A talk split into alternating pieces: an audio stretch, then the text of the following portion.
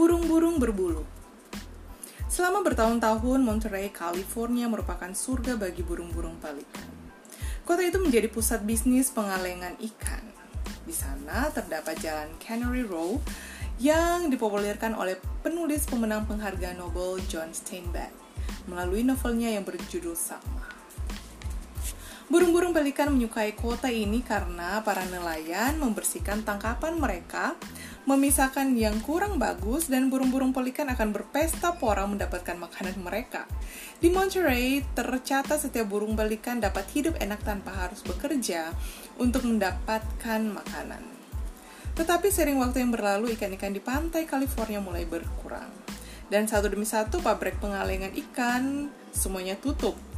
Itulah saat saat burung-burung pelikan mendapat masalah. Anda tahu? Burung-burung pelikan adalah pemancing alami yang hebat. Mereka terbang berkelompok di atas gelombang laut, dan ketika mereka melihat ikan, mereka menyelam ke dalam air dan menyekop tangkapan mereka dengan paruh yang lebar.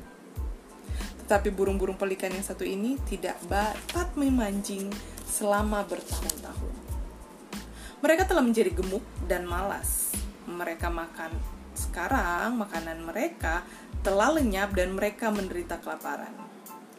Para ahli lingkungan hidup di wilayah tersebut memeras otak mereka untuk menemukan cara menolong burung-burung pelikan itu, dan akhirnya mereka mendapat satu solusi, mendatangkan burung-burung pelikan dari wilayah lainnya yang telah mereka teliti setiap hari, dan mereka mencampurnya dengan burung-burung pelikan lokal.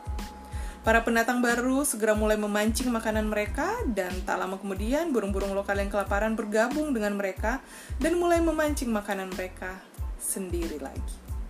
Jika Anda menemukan diri Anda lapar terhadap sukses, salah satu cara terbaik untuk mendapatkan apa yang Anda cari adalah dengan berada di sekitar orang yang meraih kesuksesan. Ambillah waktu bersama dengan mereka, perhatikan bagaimana mereka bekerja, pelajari bagaimana mereka berpikir. Anda akan tidak secara tidak terduga menjadi orang-orang di sekitar Anda. Di mana Anda tinggal? Orang-orang muda tinggal di masa depan. Orang-orang tua tinggal di masa lalu. Dan orang-orang bijak tinggal di masa kini. Waktu di tangan Anda. Lihatlah pada hari Anda bagaimana Anda melaluinya. Lubang apa yang membuat Anda terjebak di dalamnya dan menghabiskan stamina Anda untuk keluar dari sana? Kebiasaan buruk apa yang menggerogoti menit-menit berharga dari hidup Anda setiap hari? Seberapa besar pengaruh yang Anda bisa buat oleh beberapa menit? Perhatikanlah apa yang akan terjadi kalau saja Anda berhemat. lima menit dengan meringkas waktu Anda melakukan rutinitas pagi seperti berpakaian, bercukur, berdandan, minum kopi atau teh, membaca koran, dan sebagainya.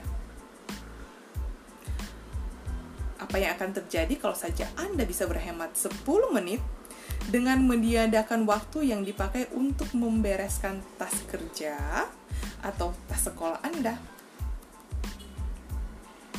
Apa yang akan terjadi kalau saja Anda bisa berhemat lima menit dengan menghindari percakapan sia-sia dan gangguan lain?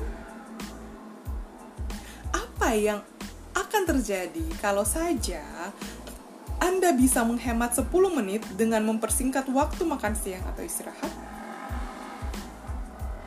Mungkin tiga puluh menit di atas tidak terlalu banyak berarti.